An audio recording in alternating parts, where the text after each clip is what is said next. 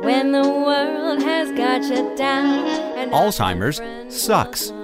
It's an equal opportunity disease that chips away at everything we hold dear. And to date, there's no cure. So until there is, we continue to fight with the most powerful tool in our arsenal, love. This is Love Conquers Alls, a real and really positive podcast that takes a deep dive into everything Alzheimer's, the good, the bad, and everything in between. And now, here are your hosts, Susie Singer Carter and me, Don Priest. Hello, everybody. I'm Susie Singer Carter. And I'm Don Priest, and this is Love Conquers Alls. Hello, Susan. Merry Christmas, happy holidays, and season's greetings, everybody. All those things. Although by the time they're listening to this, it's probably going to be the past. And so we hope everyone had an amazing holiday. Yeah. But it's good. And yeah. You might be listening to this 2 years later. Who cares? Exactly. This may be listened to next Christmas. Who knows? That's right. That's right. So first of all, I got to visit my mom yesterday. Yes. And bring the baby. And it was so lovely. It was beautiful outside, and she was so happy, and she got a chance to interact with Eden, and it was just a joy, and it put a little spring in my step.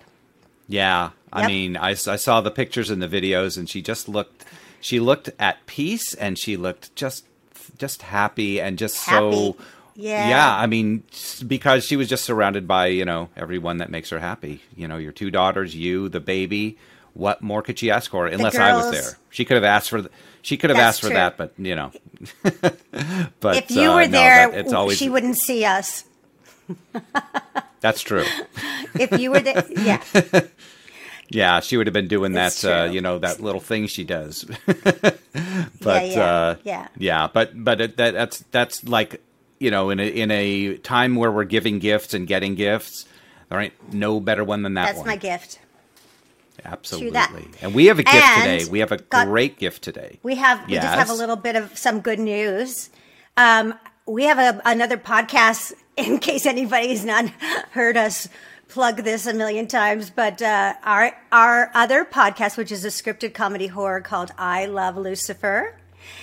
It's a hoot. And we just made it finals in 4 different categories for the Audioverse Awards, the AVA Awards. And we're very proud, and we're in good company.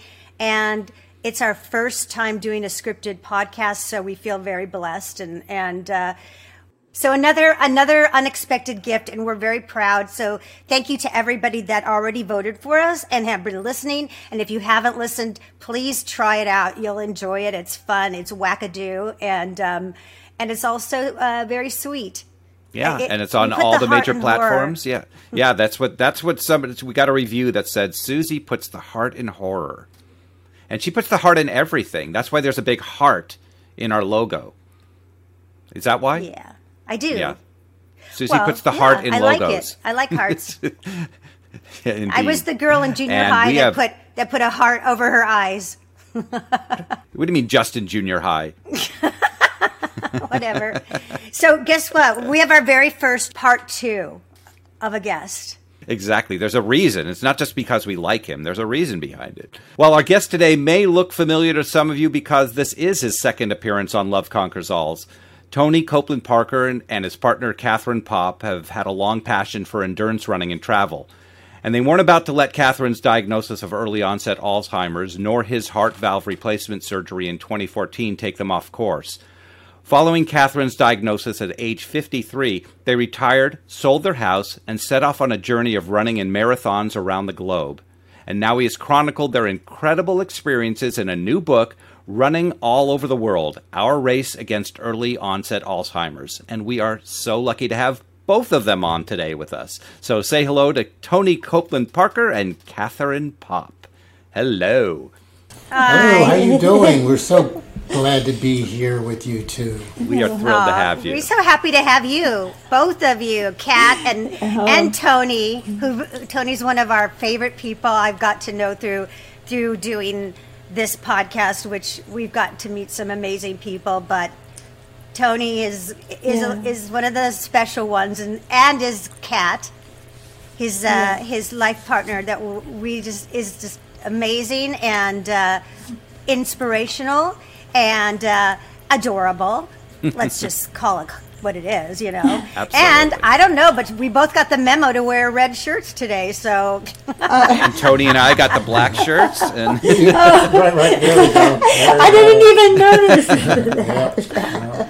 No, listen. Oh my goodness. Yeah, we're like a JCPenney's ad. Yeah. Well, I haven't been. Yeah, except for yours has Christmas and hers has a racing. Ooh. I know. Half marathon we ran. Yeah, both of you have marathon shirts on. We do not. Yes, we do. Yeah. Yep. One day I will. Because you are inspiring the hell out of me.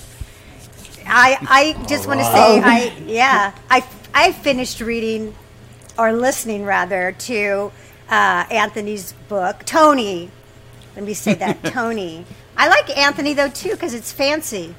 I got an opportunity to listen to the whole book, and it is such a trip, pardon the pun, because it's not an Alzheimer's book. It's not a book about running. It's not a book about travel. It's a book about all of that in one, and a book about like two great people.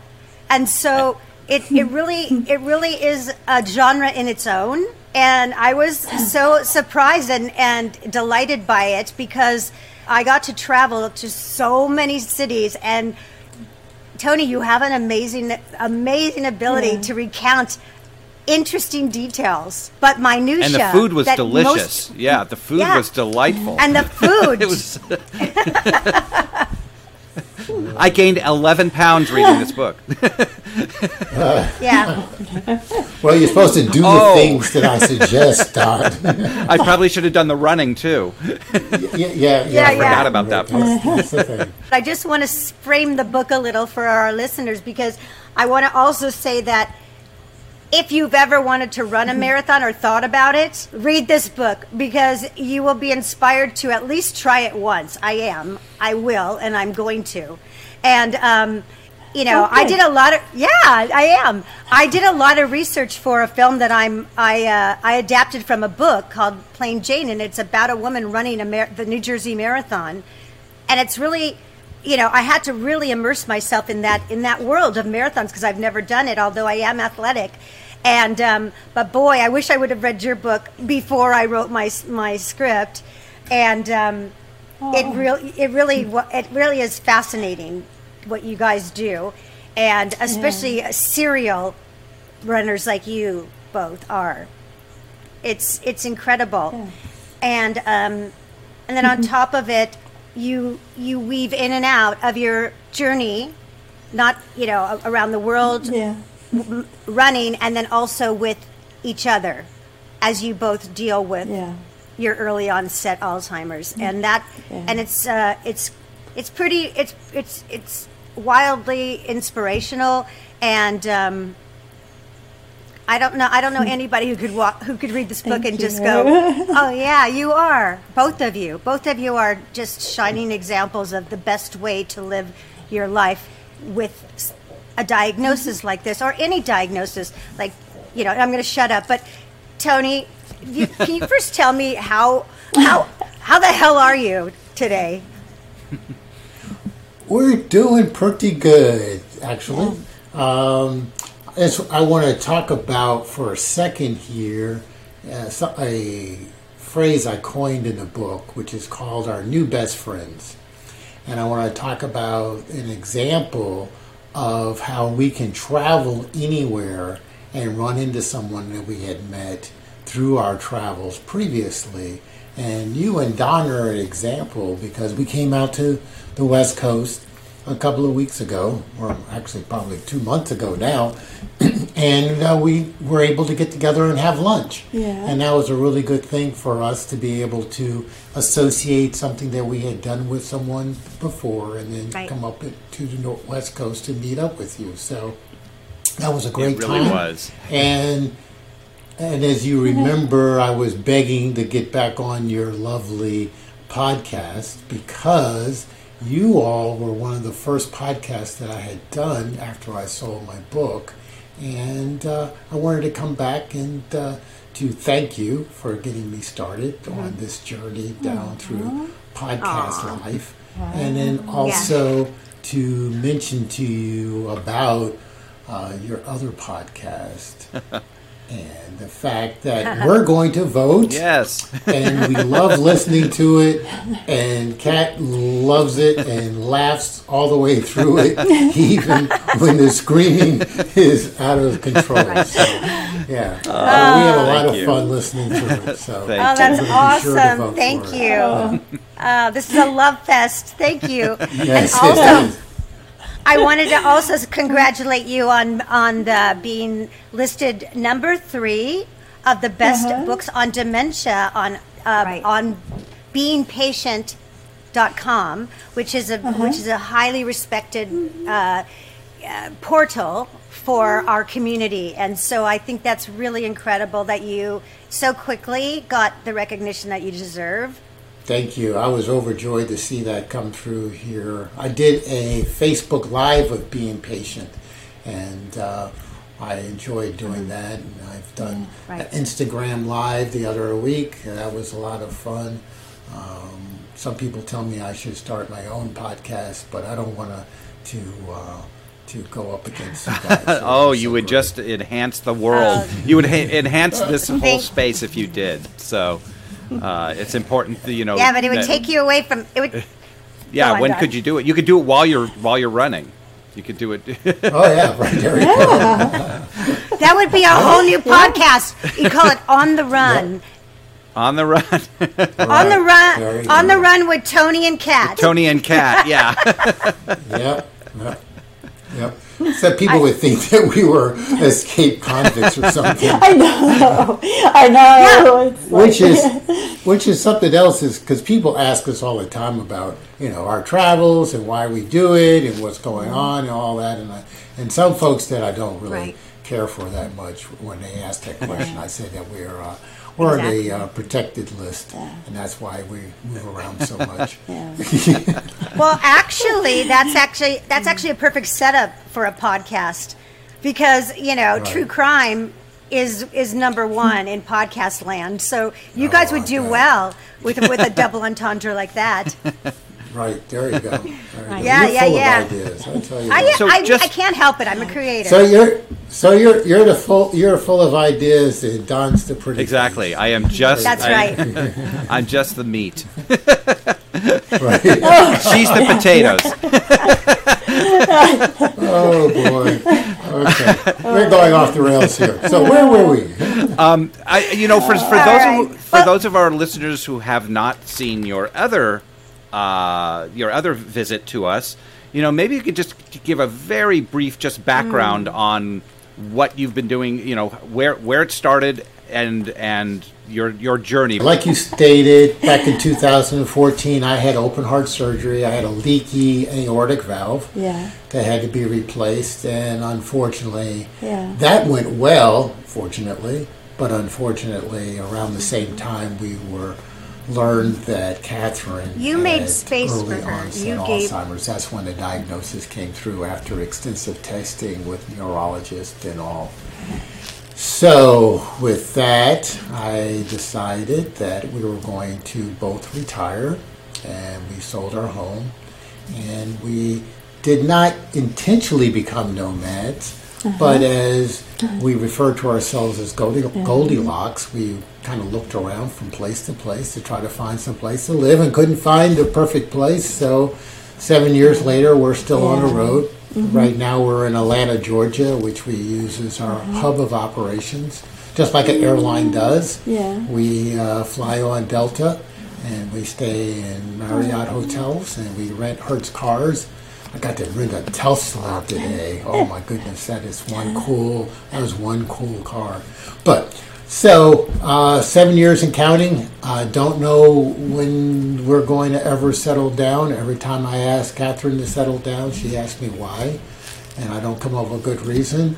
So we keep going, and we have kids grown adults over the country, so we go visit them, and then we do races. Right now we're working on getting a half marathon in all 50 states. Congratulations to Catherine here, who last year was able to get a marathon done in all 50 states. Hooray, hooray, hooray. That is something else there. Oh, my goodness. I'm still 7 states away, never going to do it. So we're concentrating on getting a half marathon in all 50 states right now. We just got state number 41 done.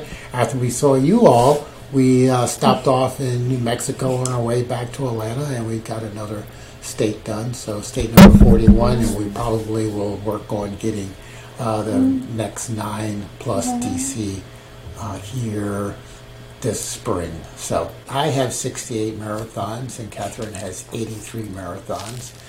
I did this because she was running marathons, and I wanted to get to know her better.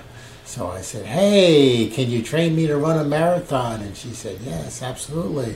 Me thinking all I had to do was run one marathon and I'd be done. Everything would be fine. And 68 marathons later, I'm still trying to impress her. There was a 50-miler in there somewhere. There was an Ironman in there somewhere. So, yeah. Smooth move. So, yeah. But back to the challenges. You guys are living the life of rock stars. And sometimes we treat it as such because we pull in here, the Renaissance Gateway, one tram stop away from the airport, and we get off and come in, and everybody's smiling and asking us where we've been and can we get in your suitcase on your next trip. So they treat us really well here. So that's amazing. Although Love Conquers Alls, we're extremely interested in leaning into whatever challenges come our way. But we all have challenges, right? With everything. Yeah. And I was just wondering if you and Kat would share some of the challenges that you've been dealing with in terms of just this, rotten disease that we all are familiar with. If you want to, if you don't, you don't have to. But I think it's always helpful to hear what challenges are out there, and then how you are circumventing them, or kicking them to the curb or not.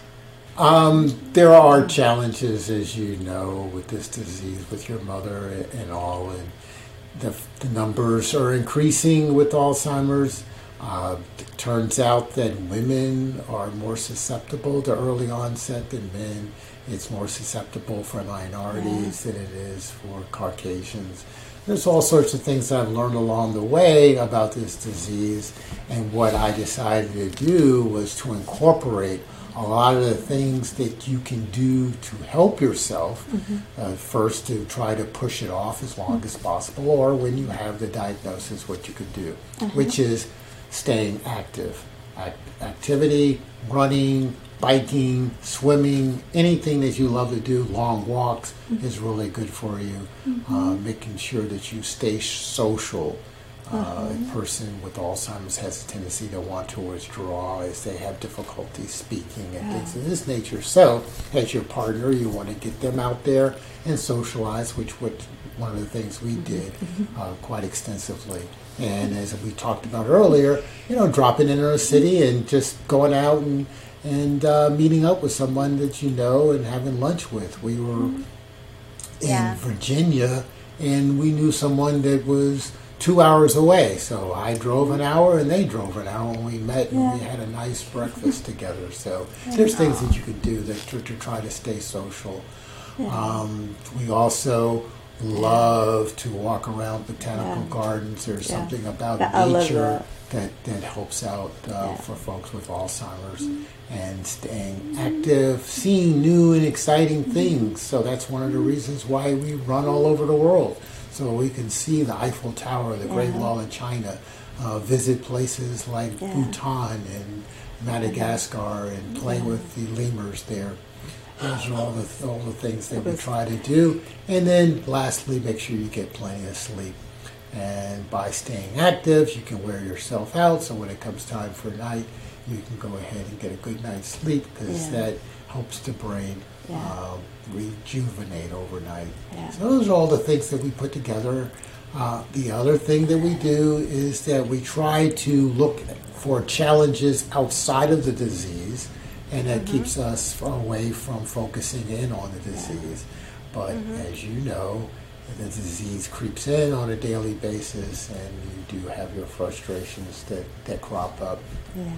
Right now, for me, what I'm trying to deal with is trying to take care of myself. I'm reading a lot about that. There's a lot to be said about how the caregiver needs to take time for themselves. I chose, with her diagnosis, to be all in. So this is a team effort where 24/7, wherever she goes, I go, wherever I go, she goes.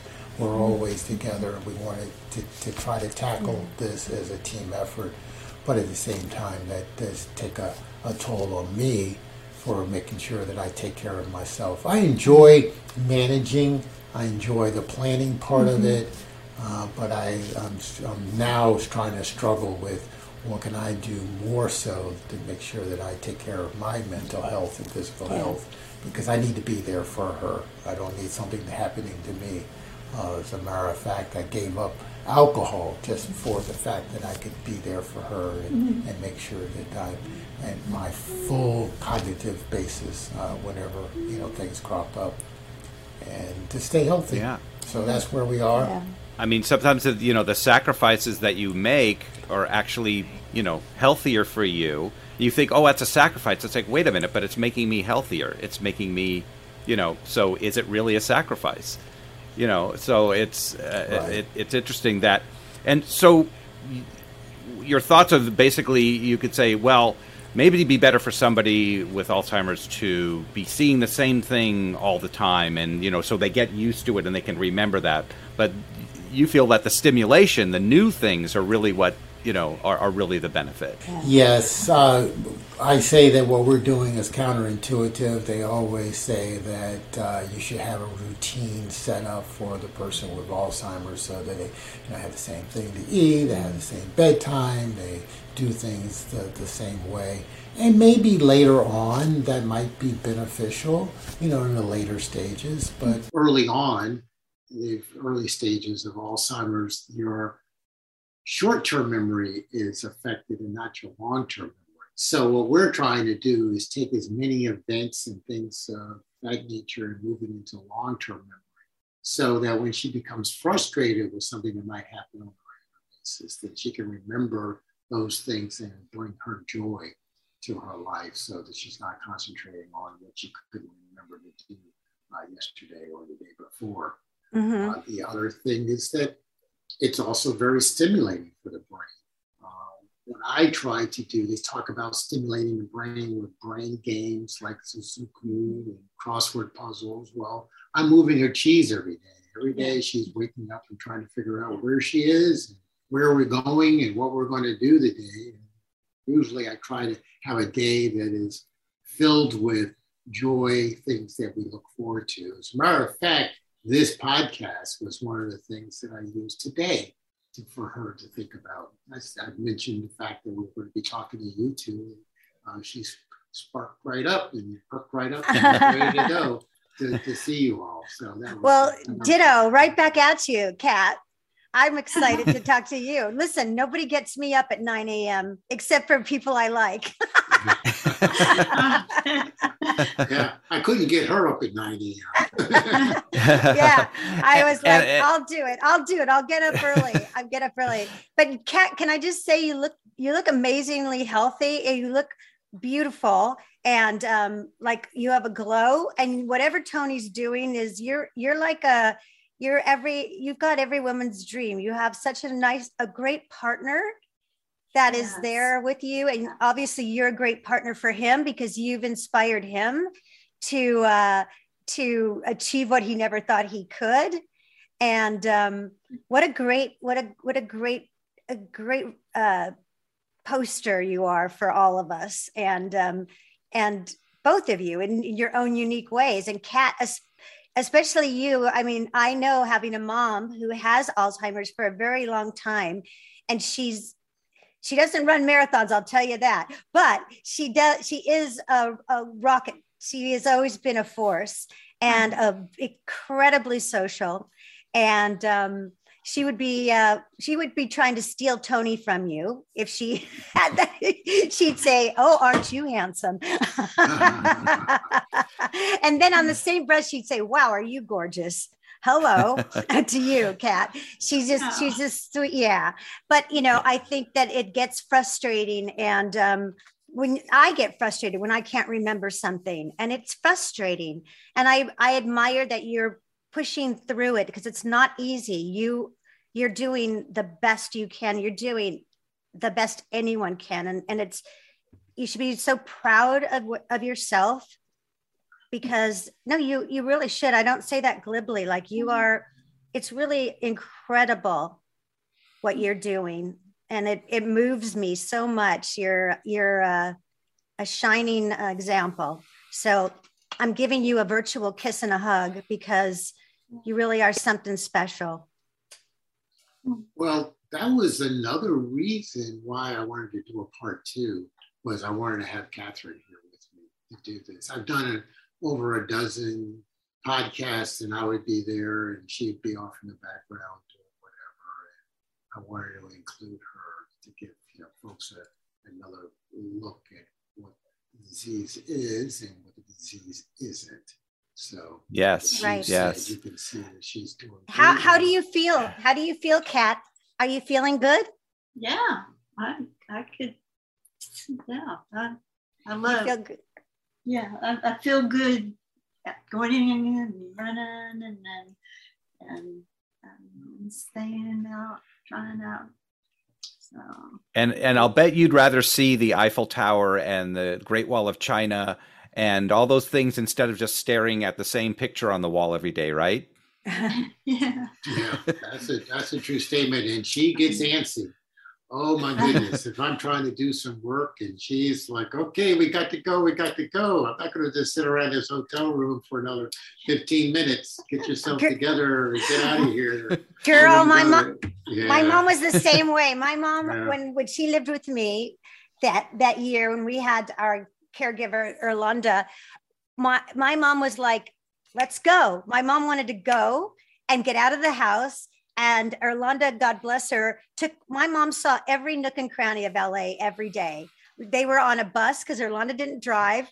And there's my mom, you know, on a bus, on the city bus, going to anywhere, a museum, shopping, anywhere there's people. My mom loved it, you know, and she wanted to be out and about. And she made friends with everybody in my loft community. I have a live loft workspace, where you live and work, and it was like living in a studio.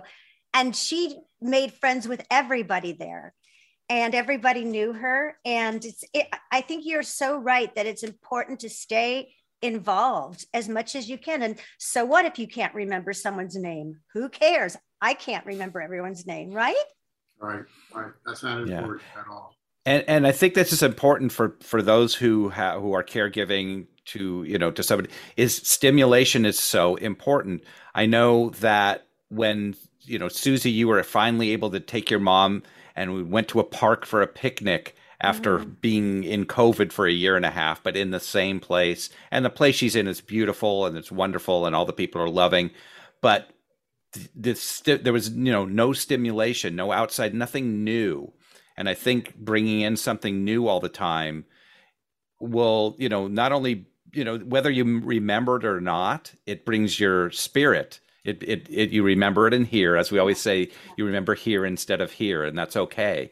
So that stimulation you're providing, if in any way, for those who are caregiving right now, stimulate, do not just let them sit, because I think that's going to accelerate it even more in the long run. No, you're providing, because, I don't know the science between, dopamine and serotonin and all those things, but activity stimulates those, the endorphins and everything. And that's, so to be just sitting every day and not moving and not getting stimulation cannot be good for somebody with Alzheimer's. What or you're for doing anybody, Don. Yeah, for anybody, that's true, like me. So to the book, you know, one thing I noted with the book is the detail that you have for things that happened, you know, 20 years ago, you know what you were eating and all these things. Did you journal? Well, what happened was when I was doing the getting ready for my operation, there was a gentleman that put together a website, and he was suggesting that everybody journal what they're going through, their feelings and, you know, medication and their preparation for the operation. And you journal through the operation, and you journal on your recovery. And once I started doing it, I just found it very therapeutic for me. Also to read others and find out what they went through. And I just continued writing. I wrote about my heart operation, and then when we hit the road, I started, you know, writing there. I was writing to a blog. Right now I have a blog out, which is Running with Cat. That's C-A-T. That's my pet name for Catherine, as you might have noticed. And I just kept writing. And they also state that for caregivers with for folks with Alzheimer's, the journaling is really good there too. So I found it very beneficial for me to be writing down. So I would journal just about every day as to what's going on. And then when we come back from a trip, 30, 45-day trip, I would take all my writings and put it together and put it to the blog. And then last year, when we got stuck in St. Kitts, when COVID hit, I had some time, a month. We couldn't get off the island. So we went ahead and I started editing the book. We've talked to a lot of caregivers who've written books, and by and large, everyone says it is the most therapeutic. And me and doing the film about my mom was at first, I thought it was going to be more difficult than it was to relive it, but in fact, it was the best thing I ever did, yes, creatively, yes, and personally. And so I think those are really valid points to make, that, you know, writing your story, everyone's story is different. Even, you know, all, because I remember saying, just what the world needs, another Alzheimer's movie, right? But everybody's story is different, and everybody's story is going to touch other people in different ways. And, you know, it's important for yourself as a caregiver, because you do need to take care of yourself to make sure that you have an outlet like that. Right. Right? Yes. And everybody has a story. Everybody. You have a lot of them. You can't look at a person and say, oh, I know exactly what they're going through. You have no idea.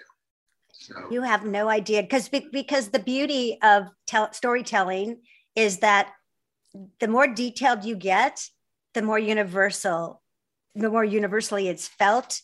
So it's the details and the transparency that you provide in your book, which is so powerful.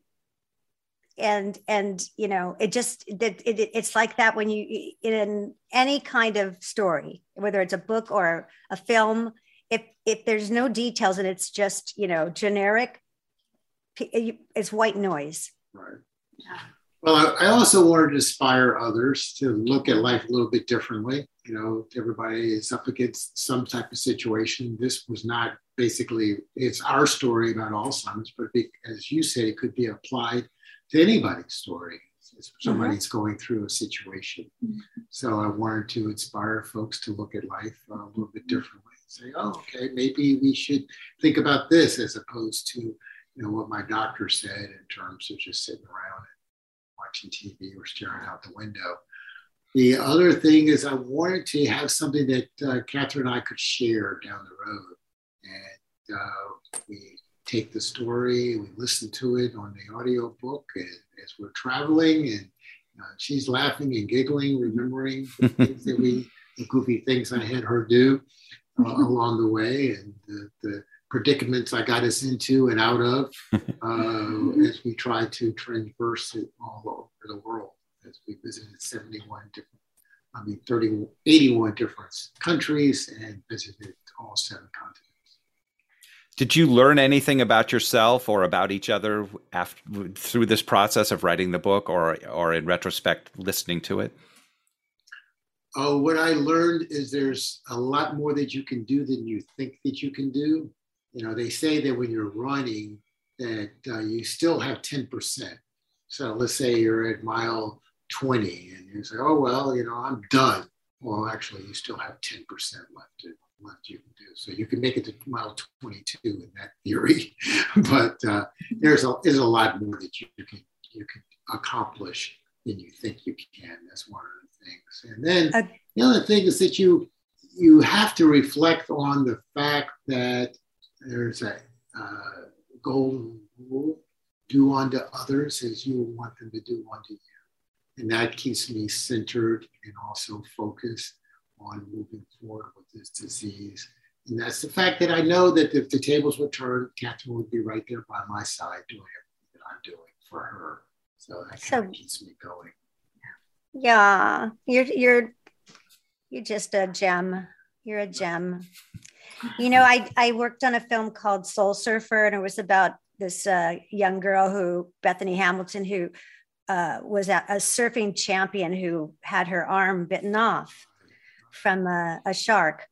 And she was she's inspired so many people around the world, young people and older people, but you know, she was so resilient and so strong. And most people are going to look at this story and go, well, she's just, you know, Supergirl. We can't, you know, I could never be like her. And, you know, the truth is that, like you said, you always have 10% more. You don't have to compare yourself to Bethany or compare yourself to Tony and Kat because they happen to be running marathons. Whatever is your marathon, whatever is your thing, if it's dancing, if it's painting, if it's playing an instrument, if it's singing, if it's, you know, whatever is your outlet, whatever keeps you stimulated, that's what you need to embrace and don't let it go. Hold on for dear life. Because I think, you know, some people might look at you guys and go, well, they're just incredible athletes. We can't compete with that, but you're not. Nobody's competing. This is what Tony and Kat do. Right. And it's, and like, you know, and I take hip hop class. I've been doing it for 10 years. I am a secret hip hop dancer that I wish I was like in every video. Like I love it so much. I can't even tell you. And I don't expect other people, you know, I'm pretty damn good at it, but that's there are just videos me. Out. I've seen videos too. Yeah. I post them because people say they're inspirational because they go, wait, you weren't a dancer before? And I go, no, I mean, unless you count cheerleading, I mean, but I was like, I'm going to conquer this because I love music and I love moving my body. And I did. And we actually competed and we won in a competition, wow. My crew and everything. So, you know, but that doesn't mean that you have to dance or you have to run. And, you know, it's whatever you love, right. Do it. Find your passion. Yeah. Find your passion. Yeah. That's what I tell people. And as you said, as you said before, it's important for both the caregiver and the person they're caring for. Like if you as the caregiver, if you give up your passions or you give up everything just to caregive, it's not good for either of you. Right. You have to still have a life in order to be mentally and physically healthy so you can caregive the best way you can. And do it without guilt and do it with, you know, just it's okay to take care of yourself. It's okay for you to have fun. It's okay for you to live life because if you don't, it's bad for both, you know, and sometimes it can be fatal for both. So Yeah. What you're doing is so important. I also think it's what you're modeling too is I remember when I did have to put my mom in assisted living and, you know, she was still, this was before she was in the wheelchair. And I remember her going into a memory care unit and they were like doing a craft, like cutting out paper, you know, flowers.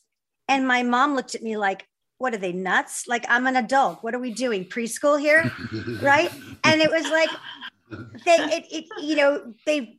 there's this like box that our society that our system puts people in that have, you know, cognitive impairment. And that doesn't mean that you've suddenly lost your whole wits about you, right? So, you know, there's this general sort of category that, okay, now this is what you do. No, what you guys are doing is the right thing, is to embrace what you love and to keep life as normal as you can for as long as you can. Is there anything else that you want to share with us today that we didn't bring up, Tony or Kat? Yeah. Well, I just want to reiterate a point that you were making and what I talk about all the time, which is just like you said, you know, you like hip hop dancing, we like running. We're not talking about going out here and trying to have everybody go to all seven continents or to run a marathon or to, you know, do some of the crazy things that we do in terms of being nomads. But what we're doing is we're asking folks to just kind of look at life, just like Don said, we're, nobody's getting out of this except for him, alive. and we have to figure out a way to enjoy it, no matter what. And that's what we are trying to do. And that's what I tried to do when I wrote the book, is to try to give people an alternative look at what it's like to have a debilitating disease.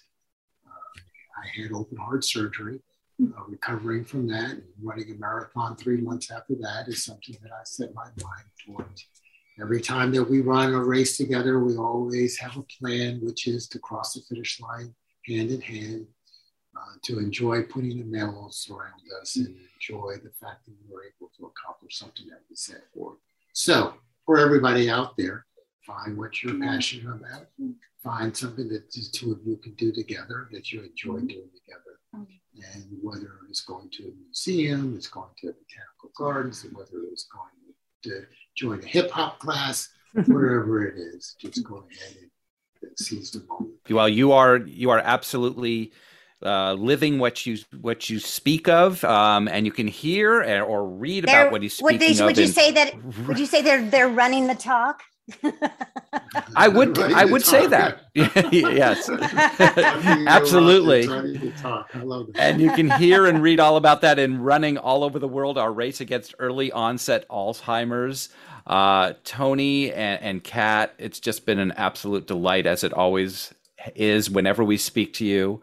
And, you know, we love the fact that we're able to watch you run that race together and cross that finish line hand in hand every day. Yep. And I'm going to cross it with you once. I'm going to do it. Well, you know, you got to be careful now, because I was only going to do one. So you might get the bug, and I just might. Yeah, if I can strap my computer around my neck while I'm running, I'd be the happiest girl in the world. Well, let's see now. We'll figure something out around that. All right. Kat, I think you'd be proud of me. I when I'm writing or editing, I have a stationary bike that I have a desk hooked up to it. So I am multitasking while I'm like, I'll cycle for like 4 hours at a time. Wow. Or 6 hours. Yesterday I did 6 hours, and it's like, wow. Yeah. And I've never sweating. Seen her. I've never seen. This is the only time I see her off the bike. This is it. So. I mean, why? You know, you do a podcast on the bike once. You know. Yeah. Oh yeah. The audience a good look at that. That'd be hilarious. Oh, I could show. Yeah. And after a while, though, it's hard to talk, because I'm like, you know, because what I do is I'll do 30 minutes at a level, and then I'll go higher level. Yeah. So I could do it for the first 30 minutes, because I do it. Wow. I start like at a 7-8, you know, for all you cyclists out there. Yeah. But it's been incredible. It all started during COVID, because we were quarantining, and I'm like, I have to exercise or I'm going to go cuckoo. Right. Yeah. I needed to move my body. So that was the greatest thing, that I found this desk online. Get it, you guys. If you have a desk job, I highly recommend it, because it's changed my life. Absolutely. Exercise is key. You got to move it or lose it. Thank you guys so much. We love you. Kat, well, you are the best. You, Tony, you're even better, but not even as best as her. Yeah. So, and I can't wait to see you guys again. Get the book. Yeah. It's such a fun listen. If you don't, if you're like me and you want to multitask, your narrator sounds like Obama. He's like the coolest dude ever. Yeah, and he's awesome. You'll enjoy it. It's an easy, fun, great ride with these two wonderful people. So thank you. And Don, what do we always say? Well, we always say, and they are the living embodiment of what we always say, and that is love is powerful, love is contagious, and love conquers alls. And we'll see you next time. Bye. Subscribe, like us, and share. Absolutely. Bye.